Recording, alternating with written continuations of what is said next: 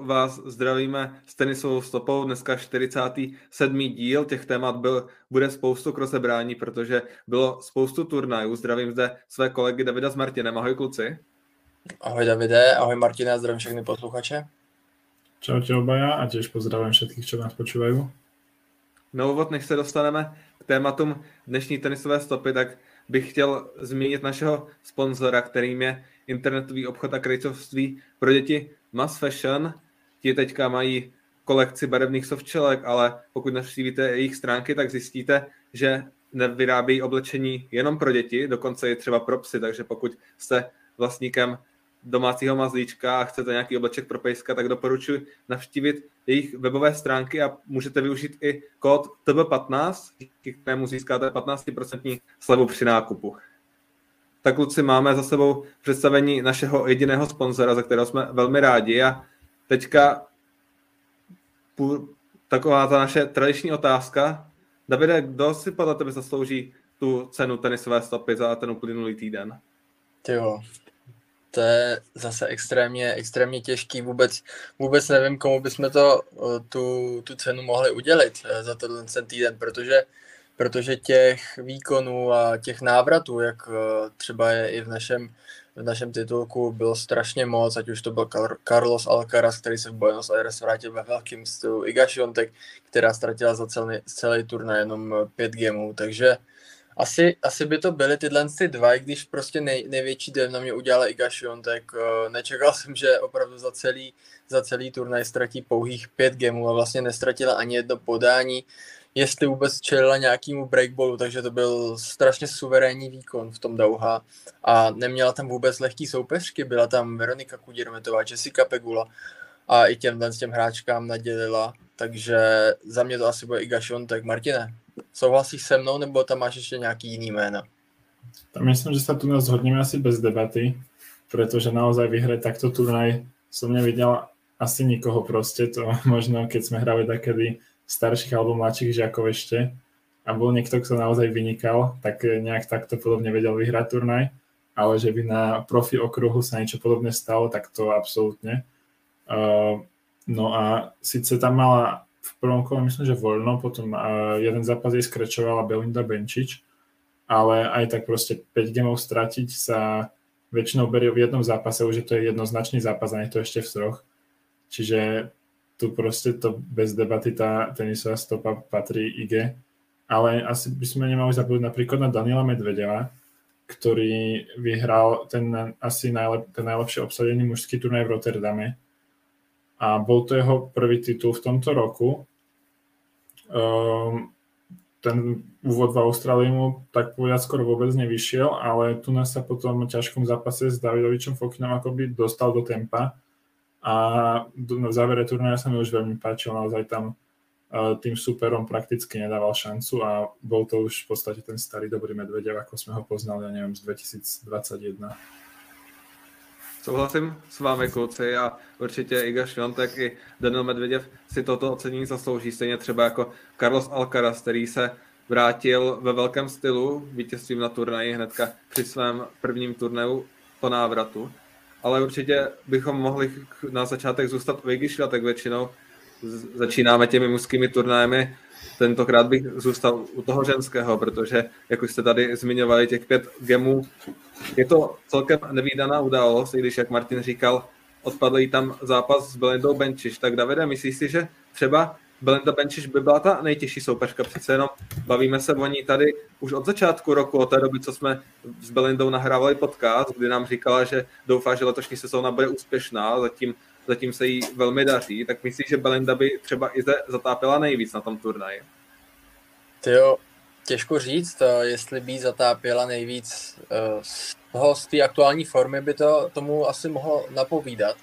Kluci, jenom eh, vypněte si prosím mikrofon, někoho to jste... Tak, super. Uh,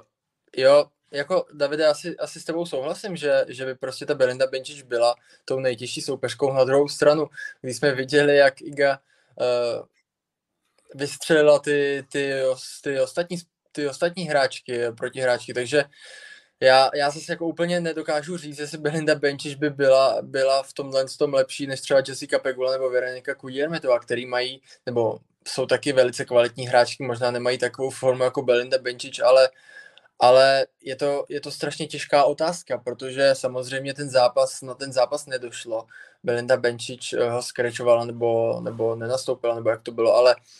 uh, samozřejmě je těžký se na tohle zeptat, jestli Belinda Bencic by byla tou nejtěžší. Za mě asi jo, ale myslím si, že v té formě, jako se v Dauha představila Aga Šontek, tak na ní neměla žádná hráčka momentálně, která hraje na okruhu. Martine, asi to vidíš stejně. Je to tomu tak, prostě opäť eh, sa vrátila k tomu, čo sme vydali minulý rok. A ku podivu, to je presne v Dohe, kde začala tú svoju neuveriteľnú 37 zápasovú sériu aj minulý rok. No a minulý rok to bola síce tisícka, tam bolo prehodené to poradie v kalendári, že najprv sa hral turnaj v Dubaji ako 500 a potom Doha ako tisícka, teraz to bolo naopak. No a Iga opäť hrať uh, túto dvojsériu, alebo ako to nazvať. Uh, 500 teraz zvládla, minulý rok tam prehrala, myslím, že v druhom kole a bola to až na tej tisícke, kde sa jej podarilo chytiť. Takže teraz by tá séria mohla byť teoreticky ešte dlhšia, ak by to malo podobný spad. A, ale neviem, čo si myslíte, že by mohlo niečo podobné nastať, pretože ja si osobne nečudal by som sa, keby teda to skončilo podstatne rýchlejšie, ako sme videli minulý rok.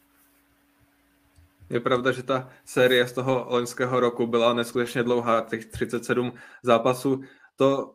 málo komu se povede, že jo, tady ona překonala dlouholetý rekord Sereny Williams v tom počtu zápasů, že 37. Asi v té současné formě bychom teďka netypovali, že by Iga Šotek dokázala dotáhnout tu sérii, protože přece jenom na začátku roku nebyla úplně fit, měla tam ty problémy s ramenem, na Australian Open třeba v tom zápase s Jelenou Rybakinou, kde vypadla, tak se mně nezdála tak, tak pečlivě nastavená, jako byla třeba v tom zápase se Českou Pegulou, kdy ona pak říkala, že šla míček po míčku, koncentroval se na každý úder a bylo na ní znát, že v hlavě je na tom trochu jinak, než právě v tom zápase s Rybekenou, kde vypadla na Australian Open a ona těmi pěti gemy samozřejmě odehrála jenom tři zápasy, ale i tak vlastně stanovila nový rekord.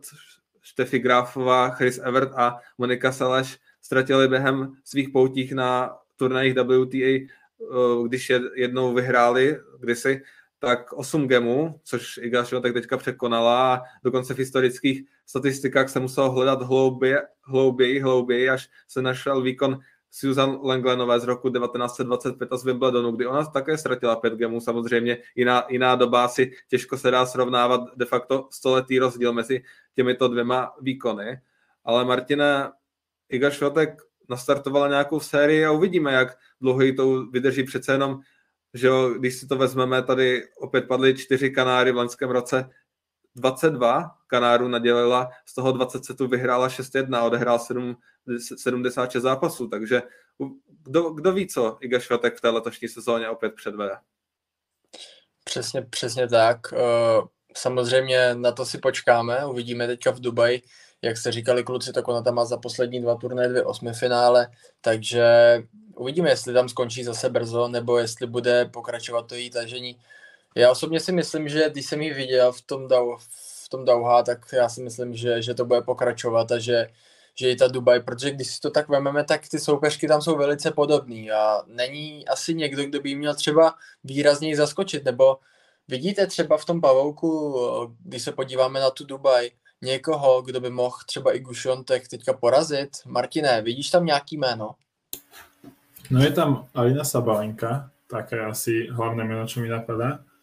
Uh, ona je v pozícii nastavenej dvojky, čiže k ich nejakému potenciálnemu stretnutiu by došla až teda vo finále,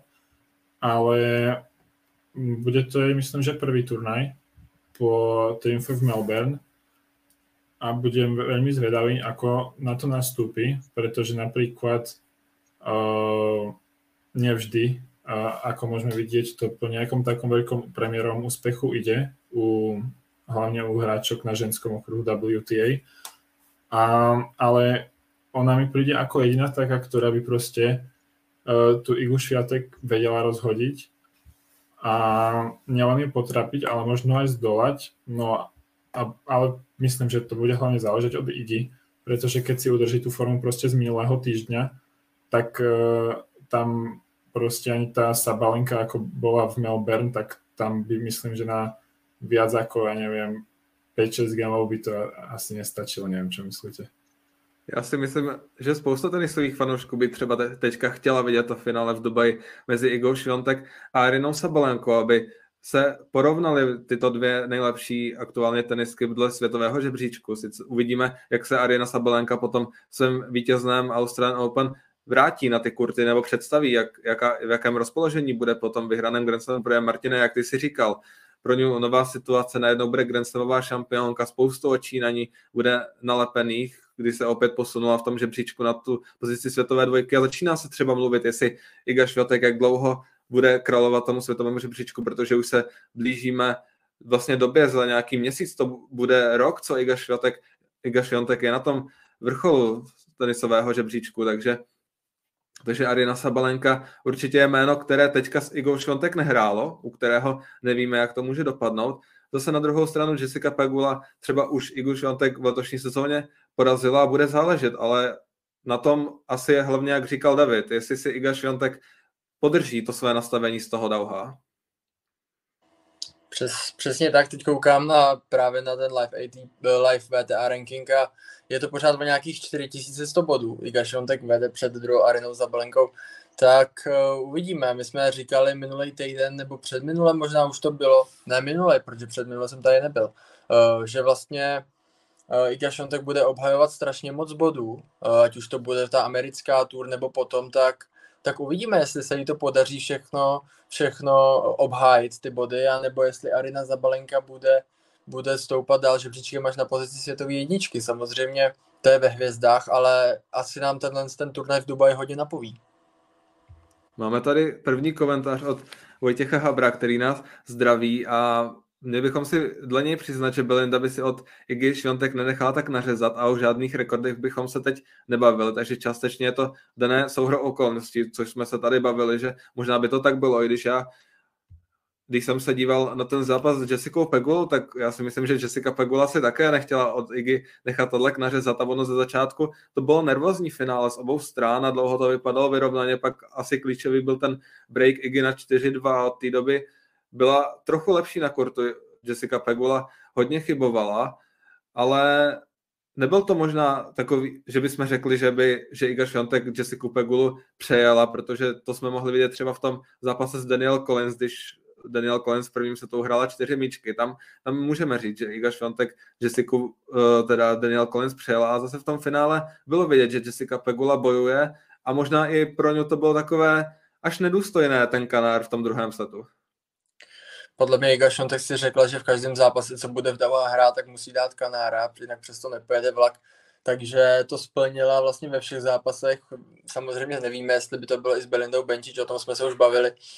Ale asi by si jako ty soupeřky podle mě tam nejdou s tím, že by si chtěli nechat nařezat. Ať už to bude třeba Veronika Kuděrmetová, která taky není zvyklá na nějaký prohry Daniel Collins taky ne, i když teďka se jí moc nedařilo, nebo neobhájila třeba to Australian Open a takový, takže spadla až nějakému 60. místu, co jsem koukal. A vlastně teďka ji vyřadila Linda Fruvirtová, takže pro Daniel Collins určitě to není nějaký skvělý období.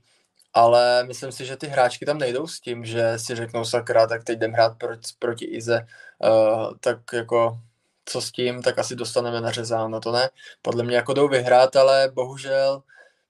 Iga tam chytla takovou formu, že to asi nešlo. Je tomu tak, prostě toto bolo absolútne nehrateľné asi pre akúkoľvek hračku. A uvidíme teda, ako dlho jej to vydrží, pretože minulý rok toho bolo celkom dlho, ako sme mohli vidieť. Uh, teraz to však bude mať určite ťažšie, si myslím, pretože všetky hráčky v podstate majú už viac prečítanú uh, vedia, čo čakať, čo samozrejme vedeli aj teraz, ale a ako sme už proste vraveli, nejak to nešlo nikomu, ktorá sa proti nej postavili. No a na takéto prehry určite nie sú zvykné no to je asi žiadna z tých, ktorý, ktorá proti nej teraz hrala. A asi sa len necháme proste uniesť tým, že ako to bude vyzerať tento týždeň. Čakajú zápas s Leilou Fernández, čo určite nebude nejaké jednoduché, ale predsa Iga je v, v pozícii obrovskej favoritky a nič iné ako nejaká ďalšia jednoznačná výhra sa nečaká. Avšak Kanaďanka je známa tým, že proste vie prekvapiť a je z pozície tej teda väčšej outsiderky a určite by mohla ide nejak zatopiť, ale osobne si nemyslím, že teda uh, bude mať nejaké veľké, väčšie problémy Poľka až, ja neviem, možno do štvrťfinále s Mariou Sakari, tam by to mohlo byť nejaké vyrovnanejšie, alebo, alebo potom až teda do tých úplne finálových fáz turnaja. Vojta Haber přidává další komentář, že z Iggy vyřazuje taková podobná aura jako minulý rok s Ashley Barty a umí vyhrávat těsné gemy, což asi nemůžeme nesouhlasit, protože Iga v těch vyrovnaných chvílích je nesmírně silná. Trochu v tomhle si myslím, že jsou si podobní s Carlosem Alcarazem, že když jde do tuhého, oni dokáží zapnout ještě na vyšší obrátek, než hrají předtím. Ale možná ještě moje otázka na Martina. Martine, Iga Švontek byla v Dauha bez, to, ve svého trenéra Tomáše Viktorovského a oni tady občas se, Iga nebere svého trenéra na turnaj, viděli jsme to třeba v Ostravě, tak jak to ty vidíš, že vlastně Iga není jednou z těch hráček, která potřebuje svého trenéra na každém turnaji a Tadlek občas vlastně říká, že dá svému týmu volno, nevezme všechny své členy, trenér si odpočne a využívá je na těch velkých turnajích. Ona jim Tadlek dala volno před US Open a pak je vyhrála. Jak ty vidíš tady to, že necestuje se svým trenérem na každý turnaj? Tak je to určite zaujímavé pozorovanie pretože myslím, že aspoň u iných tých špičkových hráčok alebo hráčov som nevidel, alebo nevšimol som si ničoho takého, že by teda nechávali či už toho hlavného trenera, alebo často aj proste celý tým e, s nimi cestuje na každý jeden turnaj prakticky. A je to možno nejaký taký jej štýl, dá sa povedať, že proste takto je to, sem tam vyhovuje viac Uh, ono ten úvod sezóny asi nevyšiel podľa predstav, keďže iš, uh, išla ako veľká favoritka nielen do toho United Cupu, kde potom uh, asi by aj tak teda ako Polsko nevyhralo, ale aspoň ona určite chcela vyhrať všetky tie svoje zápasy, čo sa jej nepodarilo. Uh, určite mierila na titul v, Austr- na v Melbourne a tam je to nevyšlo, tak uh, možno za mňa chcela to nejak proste osviežiť. Uh, tú svoju cestu po turnajoch, nejakú zmenu a očividne mi to pomohlo a uvidíme, jakým směrem se bude uberať ďalej. Přesně tak, já jsem chtěl jenom zmínit, když eh, Vojta Haber tam uh, napsal ten komentář, tak samozřejmě budeme rádi, když budete komentovat dál a nejen Vojta, samozřejmě jsme rádi za Vojtu a můžete se přidat i ostatní. Já jsem chtěl jenom říct, jestli víte, kdo kdo nemá takový vyrovnaný výkony právě na, na tom podání a vždycky za stavu 40-40 se rozklepe a pak to nedokáže dohrát. Jsem to, jsem to já, samozřejmě. Eh, já vždycky, když jde každý game, když jde přes schodu, přes 40-40, každý game prohraju. Nevím, čím to je. Davide, můžeš mi poradit v tomhle tom, prosím. Já si myslím, že to bude asi, asi v hlavě, Davide, takže Myslím si, že v tomhle by ti určitě perfektně poradil Honza Milfight, za kterým doporučil poslechnout podcast, mentální trenér Irky Lehečky. Ono samozřejmě tady ty stavy 40-40 jsou těžké a hlavně de facto možná víc pro toho podávajícího, protože ten na returnu nemá co ztratit. A viděli jsme, že Iga možná, a ona to sama zmiňuje, že její největší slabinou je právě servis Ona si uvědomuje, že z ní nikdy nebude Jelena Rybakin ani Arina Sabalenka, že nebude dávat 25 eh, S za zápas a nebude jí to lítat přes 210 km za hodinu, ale ale i na tom se snaží pracovat. Samozřejmě Jessica Pagula třeba v tom zápase a ty soupeřky to vědí, že musí Igu Šiontek tlačit už uh, z returnu a párkrát jsme viděli, že Iga Švantek se dostává do těžkých situací, ale ona za mě to dokáže skvěle, skvěle vyřešit. A když už jsem zmínil Jessica Pegulu, tak určitě bychom i ji měli zmínit, než se přesuneme na ten mužský okruh, protože Jessica Pegula v loňském roce byla v Dauha jako 14. hráčka světového žebříčku, letos přijela jako světová čtyřka v singlu i v deblu s Kokogov obhájili titul a tady prošla do finále. Možná taková zajímavost, že Jessica Pegula byla ve svých posledních třech, nebo do svých posledních třech finále se dostala v Dauha, v Guadalachaře a v Madridu. V Guadalachaře vyhrála, ale vždycky v prvním zápase musela odvracet matchboly v Madridu, to bylo v prvním kole s Kamilou Georgi, v Guadalachaře tři matchboly odvrátila v druhém kole s Jelenou Rybakinou, v Dauha zase v osmi finále dva matchboly s Jelenou Ostapenko. Takže nemuselo být, nebo nechybělo kousek a Jessica Pegula ani na jednom tom turnaji ve finále být nemusela, ale dokázala odvrátit matchboly a i tohle možná ukazuje tu silnou hlavu třeba Davide zase v případě Jessica Peguly, že i když v tom prvním zápase nehraje třeba svůj nejlepší tenis, odvrací matchboly, takže to zvládne a pak najednou projde až do finále. Určitě, určitě to tak je, jenom ty Ize ještě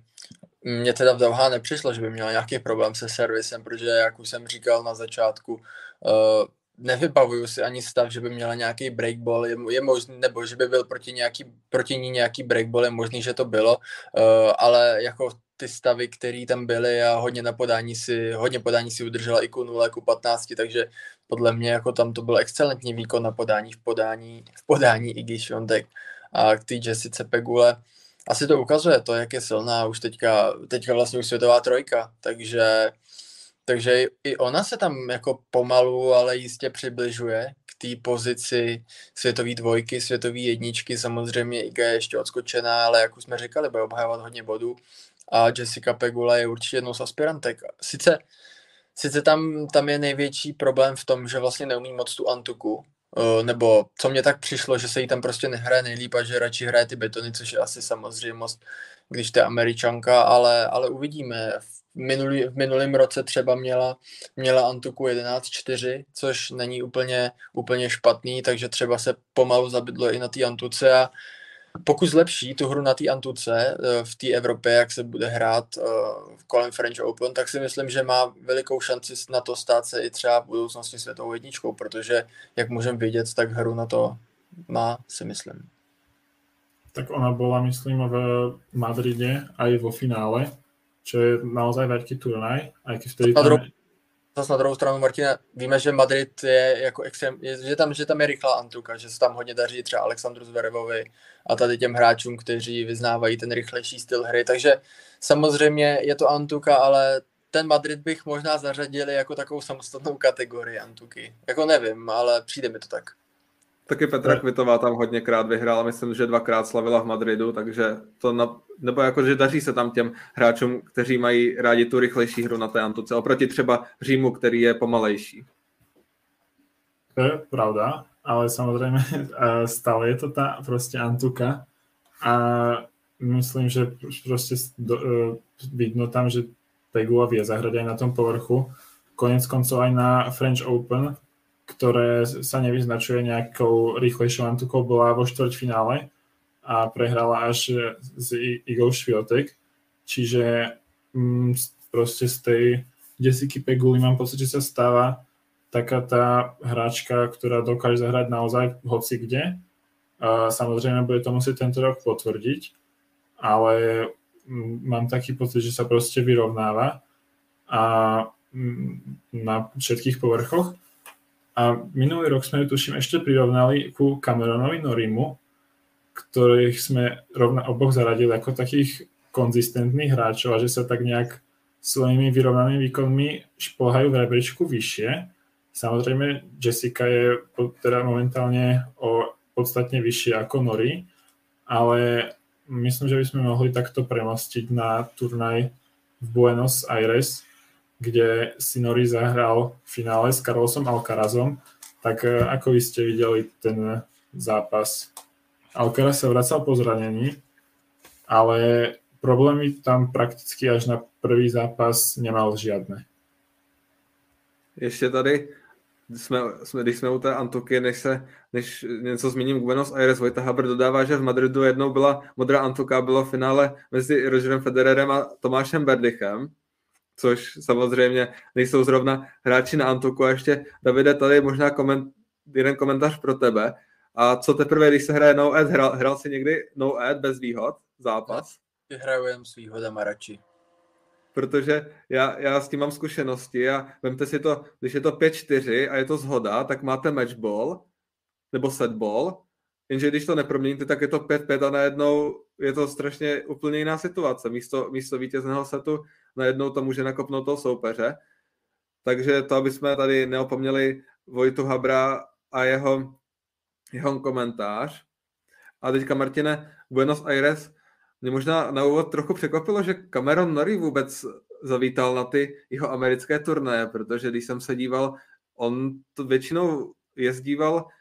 turné typu Acapulco, Delray Beach, loni, loni si zahrál čtvrtfinále v Rotterdamu, kde prohrál s Felixem Ožerem, ale tím pozdějším vítězem, pak vyhrál v Delray Beach finále v Acapulku. A pro mě možná překvapivě zvolil tu Antuku, protože je to hráč, který podle mě ten nejlepší povrch má venku, Eh, na tom, nebo jakože nejlepší povrch pro ně je venkovní hard, což by třeba odpovídalo turnajům v Dallasu Delray Beach, případně Acapulco. On teda zvolil, zvolil Antuku asi, ne, nevím, nevím třeba, co ho k tomu vedlo, ale vidět, že i na té Antuce si došel do toho finále jako turnajová dvojka. A možná byl de facto nejtěžším soupeřem pro Cameron, nebo pro pro Carlose Alcaraze, když nepočítáme teda Las Ladžereho, který mu sebral set, protože tam si myslím, že ještě Carlos Alcaraz nebyl tak rozehraný, ale i v tom finále za mě asi Carlos Alcaraz předvedl to, to, jak jsme ho viděli. Za mě se vrátil v ten pravý moment a bylo vidět, že fyzicky vůbec nestrádá, že se na tom kurzu pohybuje tak, jak jsme na něho byli zvyklí. Shodou okolností jsme se tady o tom s Martinem bavili, než to začalo, když se stěhoval. Uh, Přesně to jsme si říkali, říkali jsme si to samé, co ty, proč vlastně Cameron Norrie se rozhodl pro, pro tu šňůru, ty antuky a ne těch tvrdších povrchů, kde je jako silnější. A jako nenašli jsme na to jednoznačnou odpověď. Já si myslím, že to možná, že možná takovým velkým faktorem bylo to, že Velká Británie hrála Davis Cup v Kolumbii, uh, což se hrálo na Antuce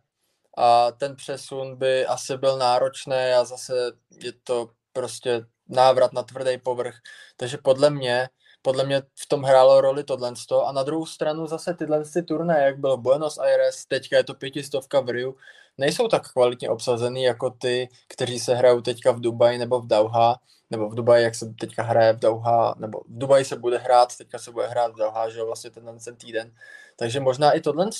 je, je nějaký faktor, kdy se vlastně Cameron Norrie rozhodl pro tuhle tu šňůru té Antuky. On tam hrál 2019, třeba v Riu, byl tam v osmi finále, takže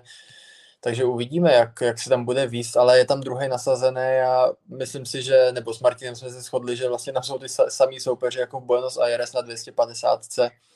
Takže,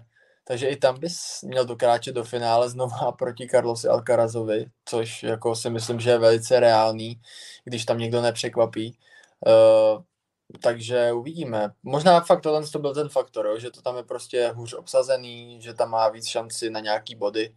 i když nevím, jak o hodně, jakoby kolik bodů obhajoval z minulého roku z těch turnajů v Dauha nebo v Dubaji, nebo potažmo v tom Rotterdamu, ty jsi říkal, že tam byl čtvrtfinále, že jo? Celkem právě dost, protože on byl čtvrtfinále v Rotterdamu, vyhrál v Gallery Beach a finále pak Acapulco, takže to je hodně. Jo, on pak vlastně hrál tyhle v té Americe, hraje rád, no, takže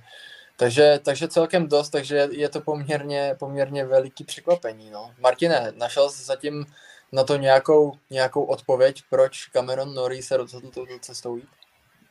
Uh, tak nějakou vlastnou zatím nemám, ale určitě je možné to, čo vravíš, že prostě cítil tam šancu na nějaký dobrý výsledok, keďže ten úvod roku sa mu až tak nejak extra nepodaril, aj keď z začiatku, to si pamätám, že ešte E, neviem, či nie v prvej alebo druhej tenisovej stope tohto roku, sme vravili, že hra naozaj fakt dobre, keď porazil Frica, Nadala a z začiatku uh, bola aj v finále v Oaklande, ale potom určite v Austrálii úplne čakal, že proste prehrá už v treťom kole s, s Jirkom Lehečkom. No a možno sa proste chcel vyhnúť, ja neviem, tomu fakt silnejšie obsadenému Rotterdamu, kde by pravdepodobne už v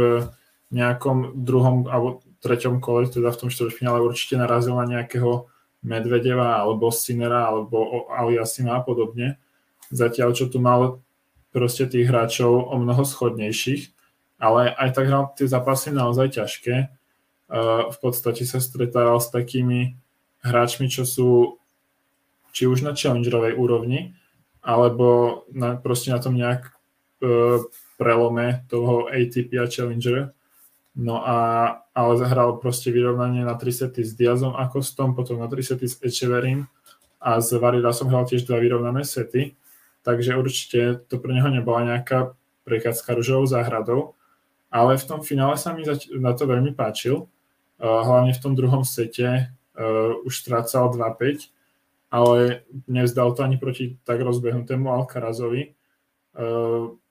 hral celkom slušne na servise a páčilo sa mi, že často zaraďoval aj do hry aj Kraťas a príde mi, že proste s tým Alcarazom uh, Nori v celku vie zahrať, aj keď samozrejme má bilanciu negatívnu, ale už uh, veľmi ho trápil aj minulý rok v Madride, kde Alcaraz hral fakt perfektne a porazil ho potom, tuším, v Cincinnati keď ma pamäť neklame. A teraz nebol tiež ďaleko od nejakej väčšej dramy, len tam záver toho druhého setu ušiel. Na druhou stranu, mě, mě ten Cameron Norrie prostě sedí na tu Antuku jako nějakou tou, tím jeho stylem hry, tou udržovačkou.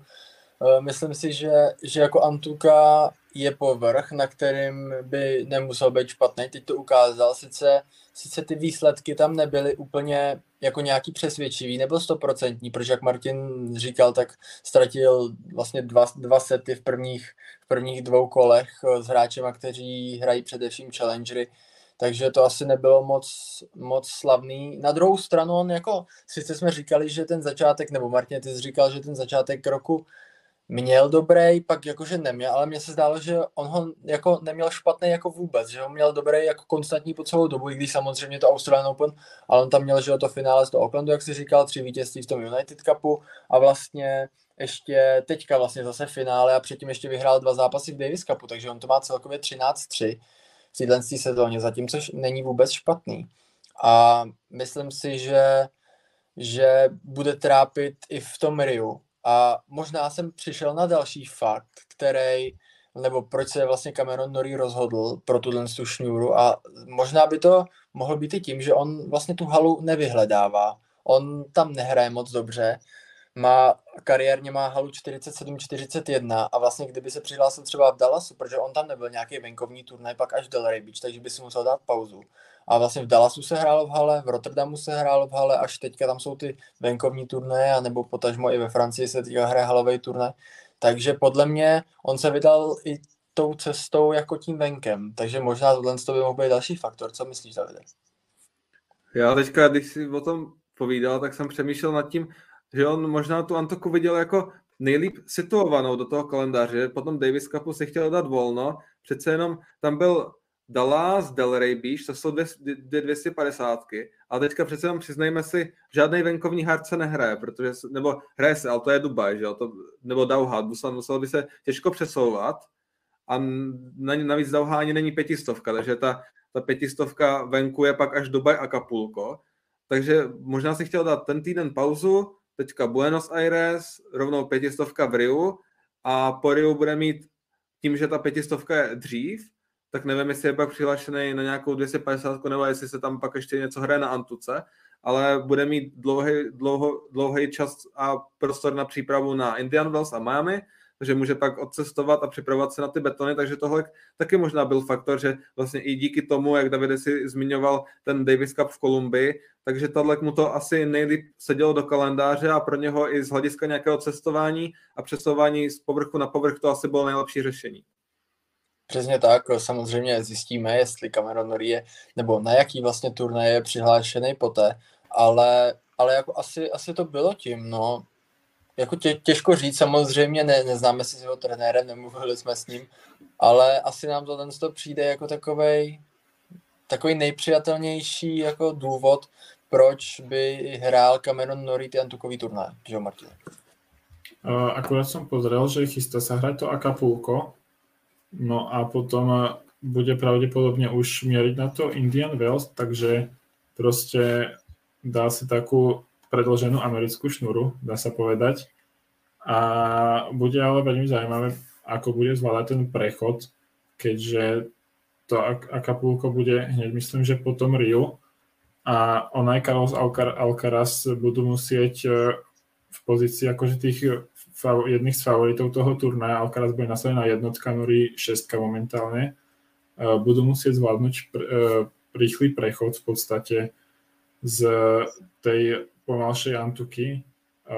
na ten rýchlejší hard a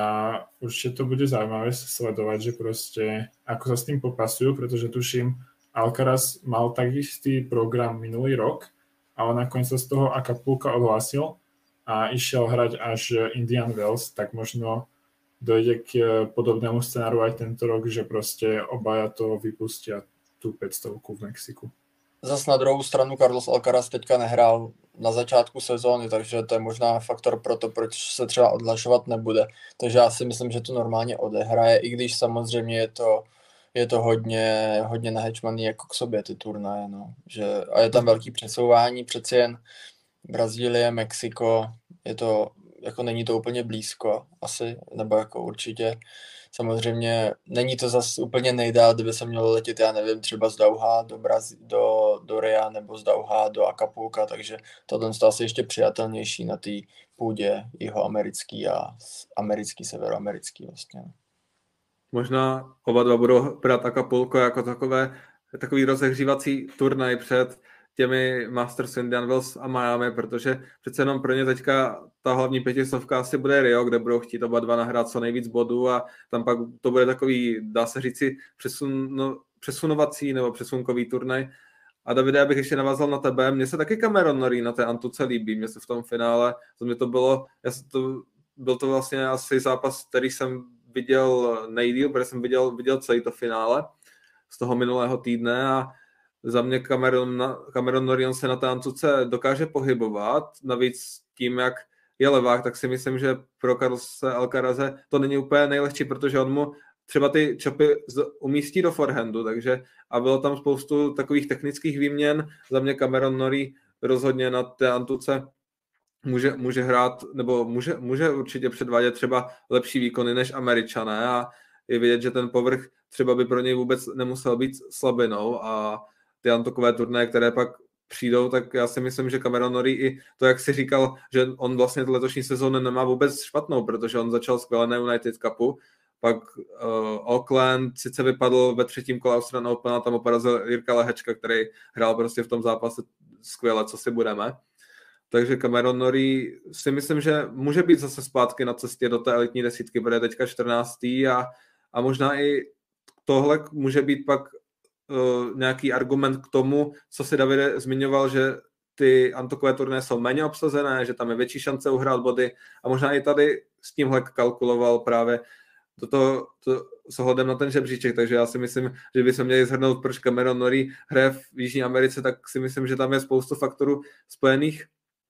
dohromady. Ještě tady je jeden uh, komentář Maxona Polsona, který skočil těsně předtím, než jsme začali debatu o Alcarazovi s Norím, že zajímavé bylo, když se v Římě dařilo Karolíně Plíškové, hnedka, když jsem to četl, tak jsem si vybavil to finále s Igou Švonte, kdy Karolína dostala dva kanáry, přece jenom, jak jsme říkali, oproti Madridu je to pomalejší Antuka, ale když se vrátíme zpátky od toho komentáře k mužskému tenisu, tak finále, které za mě bylo taky zajímavé, tak bylo finále v Rotterdamu, když se dalek přesuneme na duel Medvěděva s Janikem Sinerem. Daniel Medvěděv od té doby, co prohrál s Rafou Nadalem, tak prohrál celkem devět zápasů proti hráčům elitní desítky. Protrhl to ve čtvrtfinále s Felixem Oženem Aliasimem. Možná hráčem elitní desítky, které, který oplývá tou nejmenší formou. Co myslíte?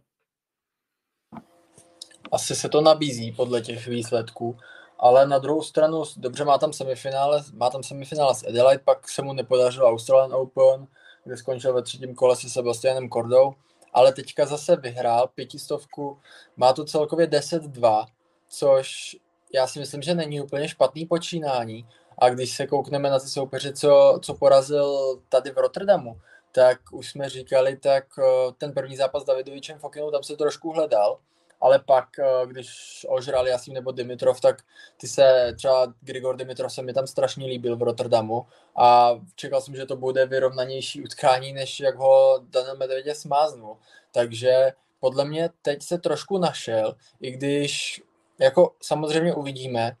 ale teďka jako se mi líbil v tom Rotterdamu, no. Janik Sinner mi možná v tom finále přišel trošičku nějakým způsobem zraněný.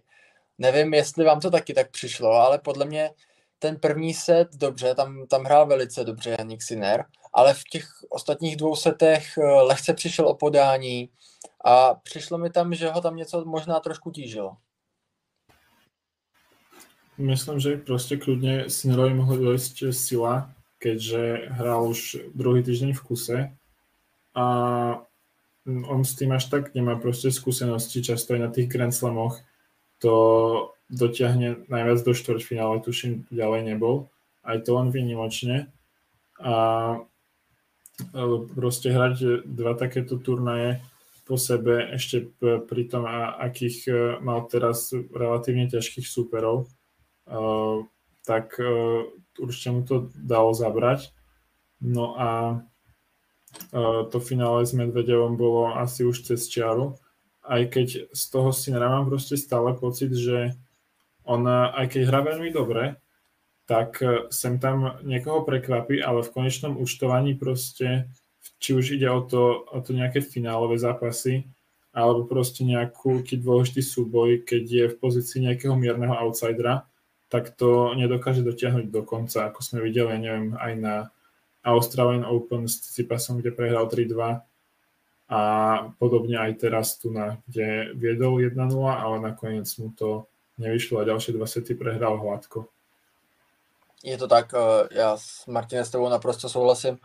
Mně taky přijde, že Janik Sinner má trošku problémy s dotahováním těch zápasů, ať už ne samozřejmě z těch lehčích, protože třeba konkrétně v Montpellier tam na něj nebyl vyšší kurz než 1,35. Nejvyšší 1,31, to jak s Kresim, tak s,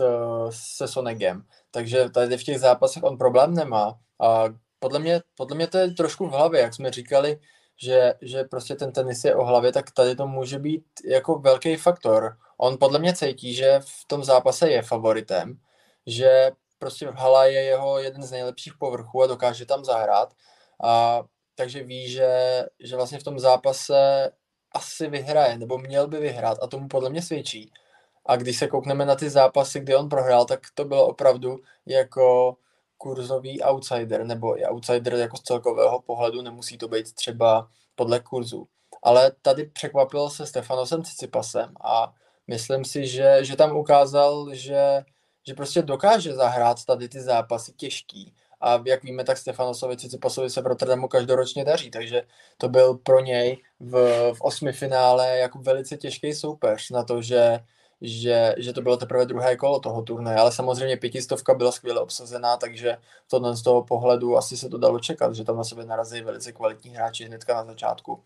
Ale pak s tím Danielem to taky vypadalo v prvním setu. Uh, Mně se zdálo, že on byl jako o hodně lepší než Daniel Medveděv, nebo ne o hodně, ale prostě, že držel ty otěže toho zápasu. Ale pak se prostě něco stalo, asi jak říkal Martine, tak jedním faktorem mohlo být to, že mu došly síly. Takže z toho, z toho pohledu asi Janik Sinner prostě prohrál, ale tady mi to přišlo, že už to byl takový vyrovnanější, vyrovnanější Janik Sinner, než jak ho známe třeba z minulé sezóny a z těch těžkých zápasů. Rotterdam byl velmi nabitý turnaj, to už potvrzovalo, když jsme se tu bavili minulý týden o prvním kole mezi Andrejem Rublovem a Alexem Deminorem, které nakonec tak nějak jsme, jsem tady naznačoval, že Andrej Rublev možná nepostoupí, ale když jsme si o tom psali, tak ty jsi taky říkal, že spíš věřil s Alexi Deminorovi, který ten zápas nakonec zvládl, potom hrál s Grigorem Dimitrovem, tam v tom zápase Grigor Dimitrov, Davide, souhlasím s tebou, že na tom turnaji to byl opět ten Dim, Grigor Dimitrov, na kterého se všichni rádi koukáme, ten jeho jednodušný slice, který backendový, který připomíná Rogera Federera, hrál tam skvěle, porazil tam Huberta Hurkáče, porazil tam právě Alexe de Minora ve čtvrtfinále, kdy tam zahrál i strašně krásnou výměnu na, při svém vlastním matchballu v tiebreaku třetí sady, třetí sady. a Grigor Dimitrov. Grigor Dimitrov byl jeden z těch hráčů, kteří tam hráli velmi pěkně. A on pak právě prohrál s Danielem Medvěděvem, jak Davide si říkal, taky jsem čekal, že by to mohl být vyrovnanější zápas, než nakonec byl Grigor Dimitrov tam uhrál tři gemy, ale když, když, jsme se, když jsem ten zápas pozoroval, pak jsem se díval i na statistiky, tak třeba vyhrál ještě mnohem víc gem, těch míčků během toho celého zápasu než Jessica Pegula. Měl tam spoustu šancí na breakball Daniela Medvěděva, takže tam se tahali, ať už to bylo na servisu Bulhara nebo na servisu Rusa. Daniel Medvěděv teda postoupil do finále, porazil tam, neměl tam vůbec žádný uh, těž, lehký los, že jo, protože Davidovič Fokina, Fandet Sancho, pak Ožer Aliasen, který třeba možná teďka z těch hráčů nejlepší desítky neoplývá tou největší formou, ale viděli se taky v Danielu Medveděvovi, že, Medveděvovi, že se možná vrací tam, kde byl v té době, kdy on vyhrál US Open 2021, došel do finále Australian Open 2022, že najednou je to opět ten Daniel Medveděv, který je schopen vyhrávat ty velké turné. Jo, já ani nevím, abych pravdu řekl. Mně přijde, že hraje pořád stejně. Nevím, já tam nevidím nějaký rozdíl v tom, jak hrál předtím, jak hraje teď. Uh, vyznačuje pořád stejný styl hry a podle mě to je spíš na těch jeho soupeřích. Jestli dokážou se vypořádat s tím, že vlastně Daniel Medveděv všechno vrátí a možná, možná mu to tam třeba víc padá při tom, při té jeho obraně, že, že má třeba i víc štěstí, ale jinak mi přijde, že prostě Daniel Medveděv hraje pořád stejně a já si naopak myslím, že to je spíš na těch hráčích, kteří hrajou proti němu. Když ho tlačej,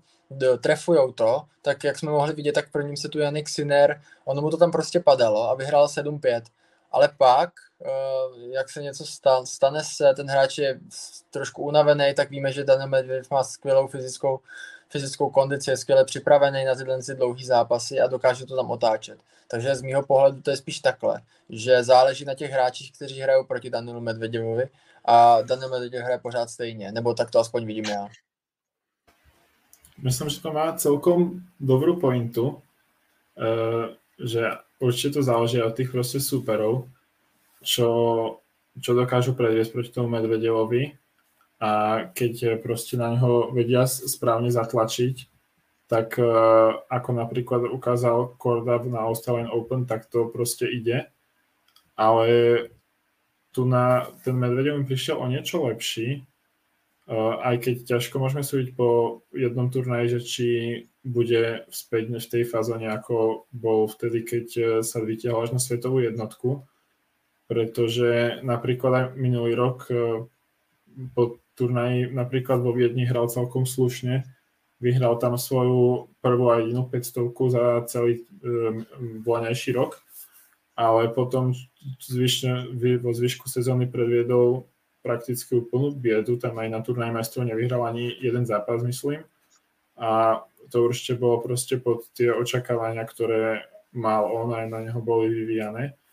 No a teraz vlastne budem zvedavý, ako sa mu, ako sa mu povedie ďalej, uh, pretože bolo tam určite vidieť zlepšenie, ale bude musieť proste to potvrdiť, či už, aj keď teraz tá doha nebude až taká dôležitá, kde štartuje, ale tie tisícky ďalšie tam určite bude chcieť uh, mieriť na titul a bude celkom otázne, že či proste konečne úspeje na veľkom turnaji, pretože on prakticky od US Open, keď má pamäť neklame, tak nevyhral nič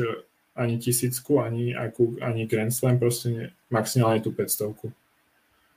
Jako když jsme teďka ještě u toho turné v Rotterdamu, tak uh, mě jenom, že Jan, Janik Sinner se vlastně bude účastnit i následujícího turné v Marseille tak eh, jak jsme říkali, že je unavený, tak eh, je to, je to zajímavý z tohohle z toho pohledu, že jestli, jestli vlastně bude tam hrát, jestli se neodhlásí a jak daleko to třeba v Marseille Davide může dotáhnout ten Xiner.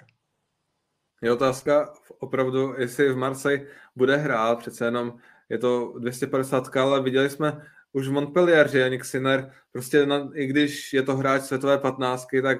ty 250 nevynechá, on je té hale určitě se shodneme, že to možná nejsilnější povrch pro Janika Sinnera, už jsme tady i o tom mluvili. A já jsem si vzpomněl ještě předtím,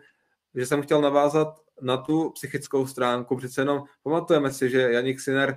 tady, tady porazil Stefana Sicipase, skvělého hráče, že jo, měl tam těžký los, došel až do toho finále, ale na Wimbledon, ve Wimbledonu vedl 2-0 nad Novákem Djokovicem, nedotáhl ten zápas, potom čtvrtfinále US Openu s Carlosem Alcarazem, kdy měl matchball, takže Enik Sinner možná, když má tu roli favorita, tak on dokáže ji naplňovat, dokáže překvapit velké jméno, ale občas, když hraje proti těm velkým jménům typu Djokovic, Alcaraz, teďka Medveděv, tak přece jenom ten první se Davide, tam hrál Janik Sinner skvěle, vyhrál 7-5, ale pak v těch dalších dvou setech asi přidal, přidal víc chyb, bylo tam možná vidět ta únava, takže, takže uvidíme, jestli Marseille odehraje nebo ne. Možná bych ani nebyl překvapený, kdyby nakonec nenastoupil do Marseille. Já si myslím, že třeba i nastoupí, ale spíš by bylo možná zajímavý i sadit třeba proti němu v těch prvních kolech, protože samozřejmě nějaká ta únava tam bude a dobře, když nastoupí, tak si myslím, že nezvládne odehrát třetí turnaj tak, aby byl znova ve finále, protože hrál nějakých 9 zápasů ve 14 dnech nebo ve 13, to je strašná porce víceméně co den to zápas a některý byly i dlouhý, takže z tohohle z toho pohledu bych to viděl jako zajímavou příležitost, protože třeba v druhém kole ho čeká jeden z dvojice Phil Safiulin a to jsou poměrně slušní hráči do haly a samozřejmě pokud narazí na Artura Filse, tak jak jsme ho mohli vidět v Montpellier, tak tady v Marseille taky bude mít velkou podporu domácích diváků, takže já si myslím, že by to mohl být velice zajímavý zápas, třeba hnedka v druhém kole. Rozumím. jsem... Uh, můžeš pokračovat, David? No, Martin, jako, klidně, klidně můžeš, já jsem nevěděl, jestli, jestli si chceš vzít slovo, takže klidně pokračuj. Uh, som vám chcel dodať, že Phil sa mi veľmi páčil na tom eh, turnaji v Montpellier, kde porazil Bautistu Aguta alebo Gasketa, ale v, v, nakoniec nestačil práve na Sinera, teraz by sa mohol dočkať odvety, ale ťažko povedať, či e, proste už e, by sa mu podarilo aj napriek tomu, že Sinner e, určite bude mať tú únavu a tie zápasy proste v nohách, a, ale či sa proste Filsovi podarí ako o toľko menej skúsenému hráčovi zužitkovať to, keď proste vie, že s ním naposledy prehral ešte celkom aj jednoznačne, tak e, ale zápas to bude určite zaujímavý. Phil, Fields hrá za mňa veľmi pekne, proste ten uh, útočný forehand a s doplnený skvelým servisom uh, je veľmi účinný. A ten zápas by som si veľmi rád pozrel a určite to bude pre mňa minimálne vyrovnanejšie, ale či to bude stačiť na Sinera, to neviem, pretože viem, že uh, keď Felix Ožer Aliasi mal minulú sezónu takú sériu, tiež tých halových turnajov, tak uh, som si hovoril, že tiež išiel, myslím, že tretí tý, týždeň hrať turnaj, že to už nemôže potiahnuť a nakoniec vyhral aj ďalší turnaj, tak uh, som zvedavý, či si predvedie niečo podobné, alebo predsa ako hovorí David, že uh, ho niekto z tej dvojice Phil Phil už uh, pošlo domov oddychovať. Právě jsem si taky vzpomněl na Felixe Ožerala sama, když jsme se tady bavili, kdy mu konečně dojdou síly během toho jeho tažení na podzim, kdy vyhrál ty tři turné v řadě, nakonec mu nedošly síly, takže uvidíme, jak na tom Henik Sinner bude. Ze sama přece jenom má volný los, takže první zápas ho bude čekat ve středu, takže si teďka minimálně, minimálně třeba dnešek mohl stravit nějakým odpočinkem a zrelaxovat.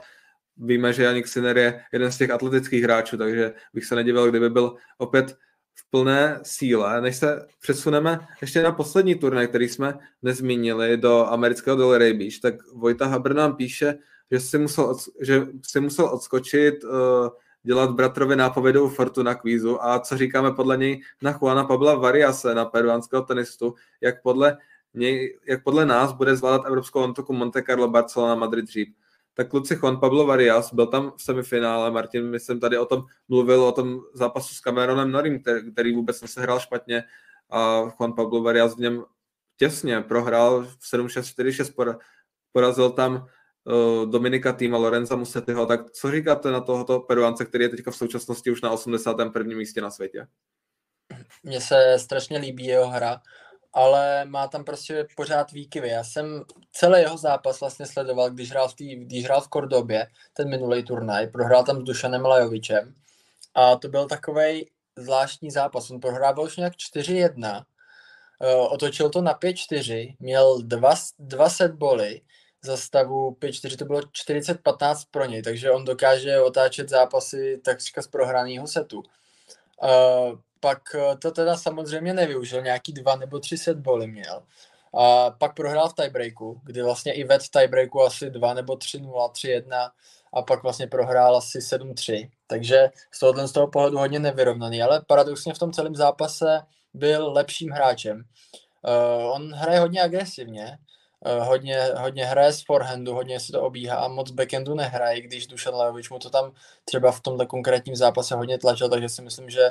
že právě backend je jeho velikou slabinou, ale na druhou stranu třeba je dobrý na podání a, a právě z toho forehandu. A tady v tom zápase musel proš, projít vlastně i kvalifikací, takže strašně těžký a nestratil tam vlastně ani set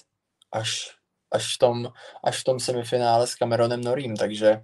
mně se jeho hra velice líbí na tu Antuku, ale řekl bych, že na tu Antuku jeho americkou, takže uvidíme, jak to bude na té evropské, která je pomalejší až na ten Madrid. Takže myslím si, že on bude dobrý na těch amerických antukách, ale na tu evropskou uvidíme. Nevím, jak tam hrál minulý rok, samozřejmě ještě se na to podívám, ale Martine, jak se, jak se třeba zdá tobě Varilas? No, minulý rok to nebylo nič moc. On eh, v podstatě až na nějaký jeden turnaj, keď si dobre pamätám, tak sa mu nepodarilo uhrať prakticky nič, až na na French Open prešiel celou kvalifikáciou. Tady hrál dobře, tam hrál čtvrtfinále. Áno, na, tak to bola tá jedna výnimka. Ale inak si nepamätám, že by mal nejaký dobrý výsledok až na French Open, kde, kde prešiel kvalifikáciou a my, myslím, že s Felixom a Ožerom Aliasim mal dokonca 2-0 na sety, ale nakoniec mu to nestačilo a mm, vlastne ani v tom zvyšku tej Antukovej európskej sezóny sa mu nepodaril nejaký prelomový výsledok, či už išlo tie spomínané vyššie turnaje, ako bol Rím, Madrid alebo Monte Carlo, alebo teda tie nižšie až na ten štát. A podľa mňa budeme niečo podobné sledovať aj tento rok, keď teda nebude nejaké veľké prekvapenie. Ale osobne by som varila sa na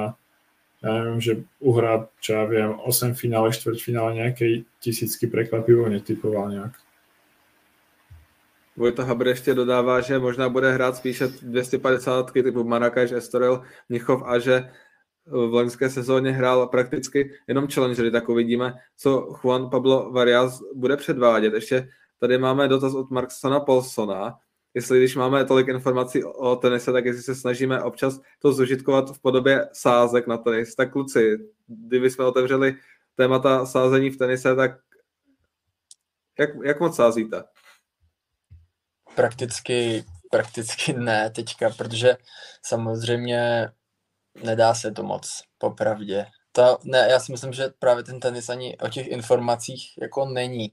Že tam je tolik překvapení, že samozřejmě, samozřejmě doporučujeme asi za nás, prostě když už se rozhodnete, tak asi jenom dát jeden zápas, nedávat opravdu víc těch zápasů na, tě, na ten ticket, protože Uh,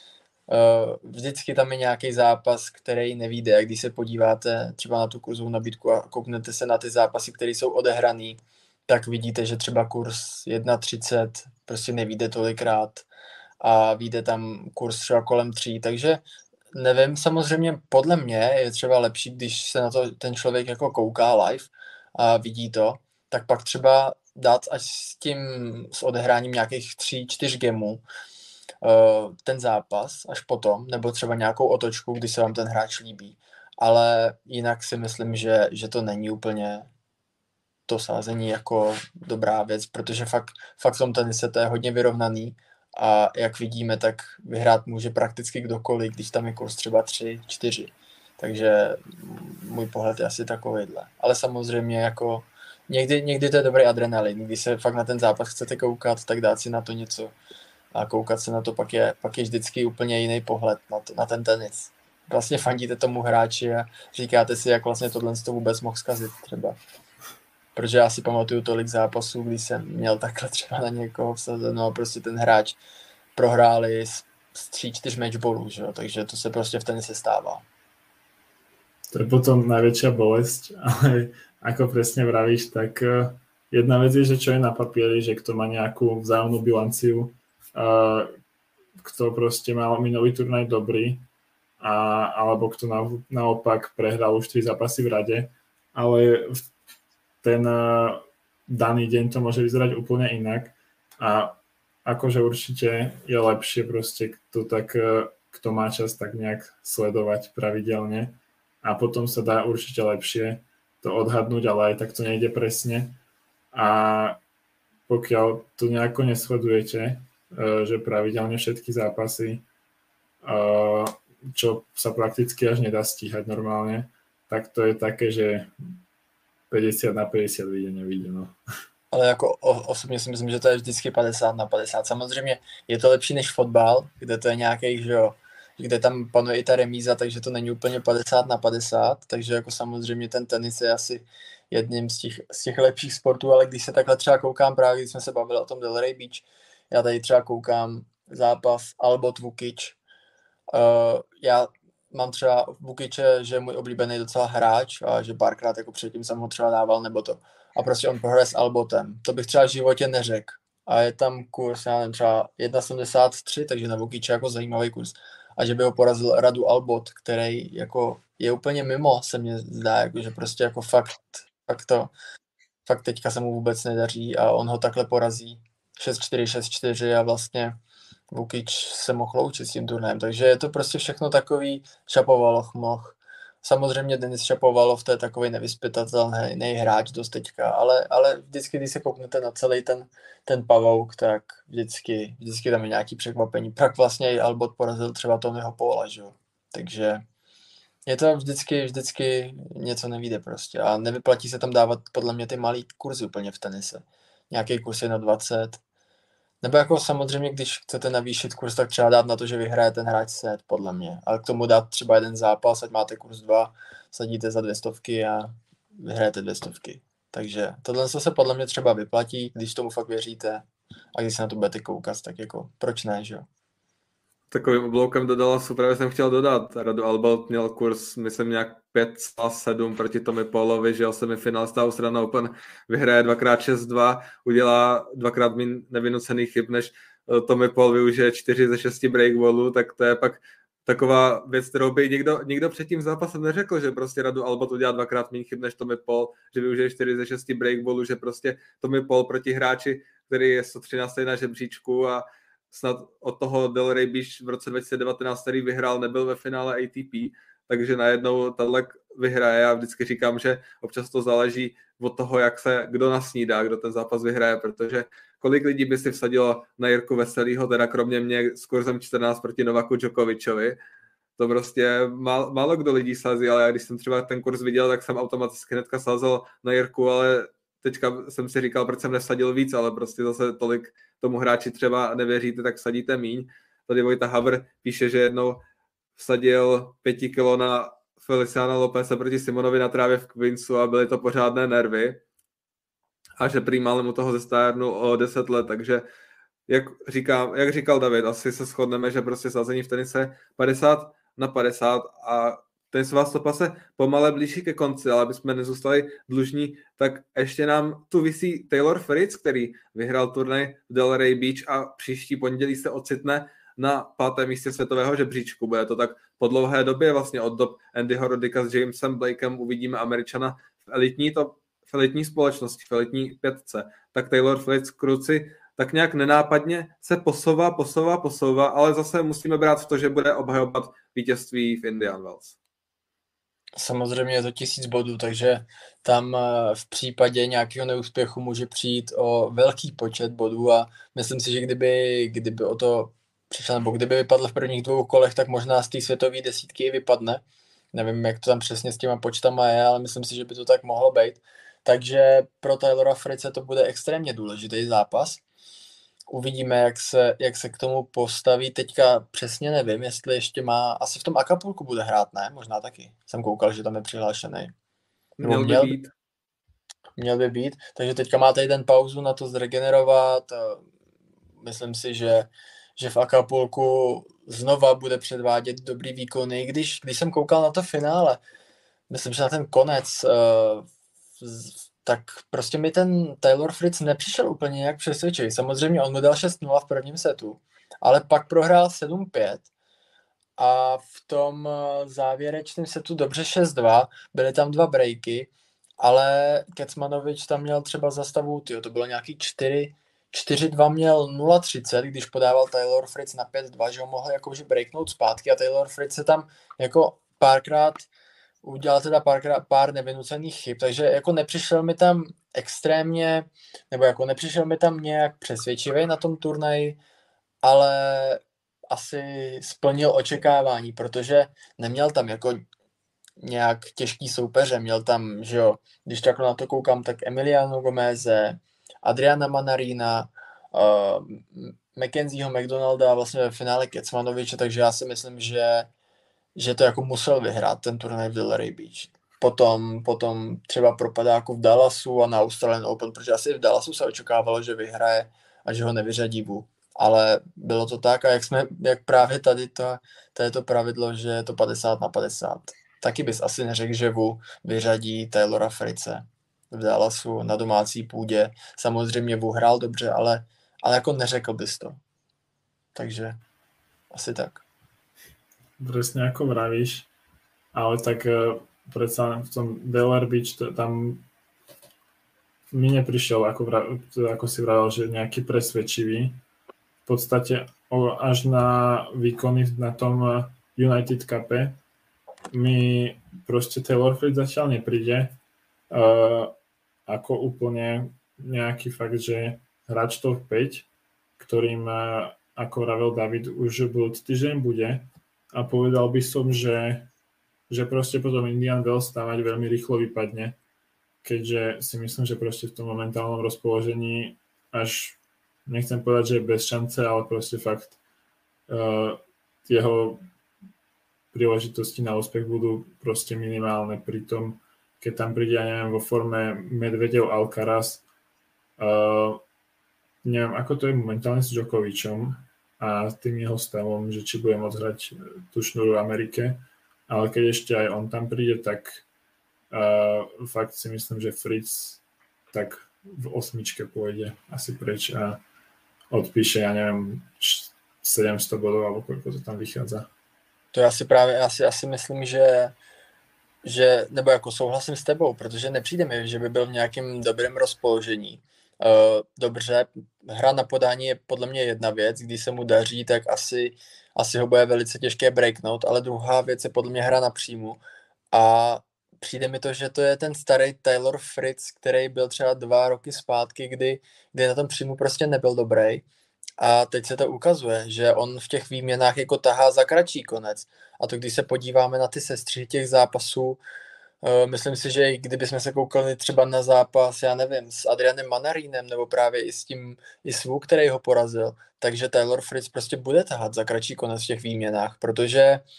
jako samozřejmě nevím, čím to je, nejsem profesionální tenista, ale asi prostě jsou tam nějaký ty stavy, kdy jednou seš nahoře, jednou dole a tady mi přijde, že Taylor Fritz si nějak moc v těch výměnách ani nevěří. Samozřejmě hra na podání jo, tam je pořád dobrý, má dobrý podání, ale, ale přijde mi to prostě, že, že když se dostane ten hráč na podání Taylora Fritze do hry, takže to Taylor Fritz má jako strašně těžký, aby získal ten 15 jako v jeho prospěch. Na druhou stranu, v závere toho finále, až po zápase, mi prišlo, že Taylor Fritz sa tam strašne hecoval a že naozaj mu až tak odľahlo, keď e, zvládol ten e, nielen ťažké finále, ale proste ťažký celý turnaj, keďže tam hral vyrovnané tiebreaky s McDonaldom Manarinom, a, tak e, proste, že mu až tak odľahlo, že konečne si pripísal už ten nejaký očakávaný titul na domácej pôde tento rok a možno ho práve to dokáže naštartovať a u, u, uvidíme od něho lepšie výkony, či už v tom Acapulku, ale hlavně potom v Indian Wells či Miami. Davide, jasným podle mě důkazem toho, když se hráč dostane do hry, jak to může vypadat, byl ten druhý set, kdy Taylor nebyl tak skvělý na podání, jak v tom prvním setu a v tom třetím, kde měl na první set 8 z 8 po prvním, druhý, třetí set 10 z 10 bodů po prvním servisu, že tam na jednou, když jsme se dostal do hry, ten set vyhrál 7-5 a úplně na závěr tenisové stopy, aby jsme Vojtovi Habrovi udělali radost, tak skončíme jeho dotazem, kdy jsme mu Taylorem Fritzem nahráli na smeč otázkou, co říkáme na Tomáše Macháče, jeho začarovaný kruh v boji o top 100 poslední tři roky. Dodnes uh, Pojta vidí Pavel Roland Garros 2020, kde měl otevřenou cestu klidně do čtvrtého kola, Fritz byl z něj chvílemi bezradný a ještě dneska neví, jak ten zápas vyhrál. Tak Tomáš Macháč a jeho začarovaný kruh Davide, jak to vidíš? Vím, že o Tomáši Macháčovi se tady často bavíme a pořád je to takové na houpačce. Je, je to tak,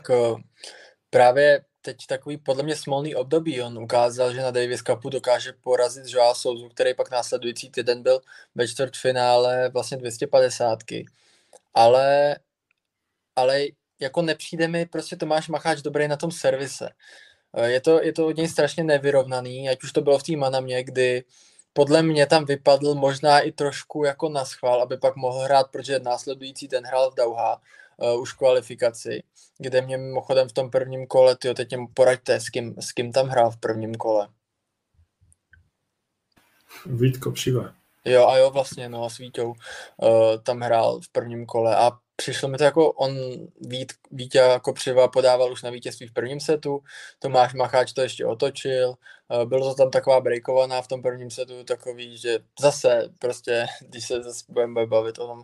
o tom z toho saskerského pohledu, prostě Vítko Přiva měl prohraný set, pak zas najednou to otočil, že podával na vítězství setu, ale ještě ho stejně prohrál a vlastně 7-2 úplně jasně v tiebreaku. A pak v tom dalším kole s Alexandrem Millerem z, z Francie mě Tomáš Macháč přišel horším hráčem v prvním setu. Paradoxně ho pak Alexander Miller zachránil, když dal dvojchybu na, na setball Tomáše, takže ho vyhrál 6-4. A pak v tom druhém setu byl Tomáš jasně lepší, ved 2-0 a najednou zase se stalo to, co se stane vždycky u Tomáše, že on breakne a hnedka ztratí. A pak se to neslo celý ten set, uh, bylo, to, bylo to strašně vyrovnaný a pak přišel tiebreak, kde Tomáš měl matchball, právě v tuhle chvíli jsem se na ten zápas koukal, nebo já jsem ho sledoval poměrně celý. A na ten matchball jako udělal jako strašný kicks, zase úplně zbytečně trefil síti, když byl jasně ve výměně. A a prostě pak najednou přišel třetí set a já jsem si říkal, dobrý, tak si z toho jako snad Tomáš nějak nepodělá, ne? A on ho prohraje prostě 6-1 a přijde mi to prostě jak na houpačce u Tomáše. Samozřejmě už jsme se o tom bavili několikrát. On teďka vlastně z Antuky vlastně neobhavuje vůbec nic, jedno čtvrtfinále, ale to je na Challengeru, to může být nějakých 50 bodů, navíc to bylo, navíc to bylo na tom, že jo, Uh, to bylo na Spartě, takže tam je malý challenger, tam je nějaká 80 nebo možná stovka, nebo nevím, jak to tam teďka je, takže tam je málo bodů za to čtvrtfinále. A z té antukové sezóny dva měsíce bude hrát vlastně, bude ty body jenom získávat. Takže já věřím, že právě v té antukové sezóně nebo v té antukové části sezóny se do té stovky dostane znova, jako už tam byl koncem roku a že třeba na Wimbledonu bude hrát v hlavní soutěži, protože jak se budu opakovat. Mně se Tomášova hra líbí, uh, ale přijde mi, že prostě forehand teďka nemá nějak bůh ví jaký. Hodně hráčů mu to hraje právě přes forehand, protože backhand má skvělý Tomáš a hlavně ta slabina je prostě podání. Takže já doufám, že se z toho nějak má to říct, teď jsem koukal, že právě v Dubaji čeká, nebo je jako alternativa do kvalifikace asi nějaký čtvrtý nebo pátý, takže to asi nevíde a pak tam má přihlášený až Indian Wales, myslím, když jsem na to koukal, že žádný challenger pak nemá, takže víme, že minulý rok se tam probojoval do hlavní soutěže, takže asi tam taky něco obhajuje. Takže doufám, doufám, že se probuje znova do hlavní soutěže, když to bude mít sakra těžký, je tam nabitá kvalifikace, co jsem koukal. Takže doufám, jako věřím, věřím mu, že se do té stovky dostane znova, že se tam pak udrží, ale ty jeho nekonzistentní výkony jako to je špatný. Já si myslím, že tohle by byla tečka za dnešní tenisovou stopou, která se opět natáhla k hodině a čtvrtý, když jsme si říkali, že po minulku, že to bude trochu kratší, ale jsme naopak rádi za vaše dotazy a děkujeme především Vojtovi Habrovi, ale také Marksonovi Paulsonovi a kteří přispěli svým dotazem a budeme rádi, když vás s námi to bude o tenise debatovat co nejvíce. Na závěr připomínám, že sponzorem tenisové stopy je internetový obchod a krejčovství pro děti Mass Fashion. No a my s klukami se s vámi budeme těšit zase příští pondělí. Naslyšenou.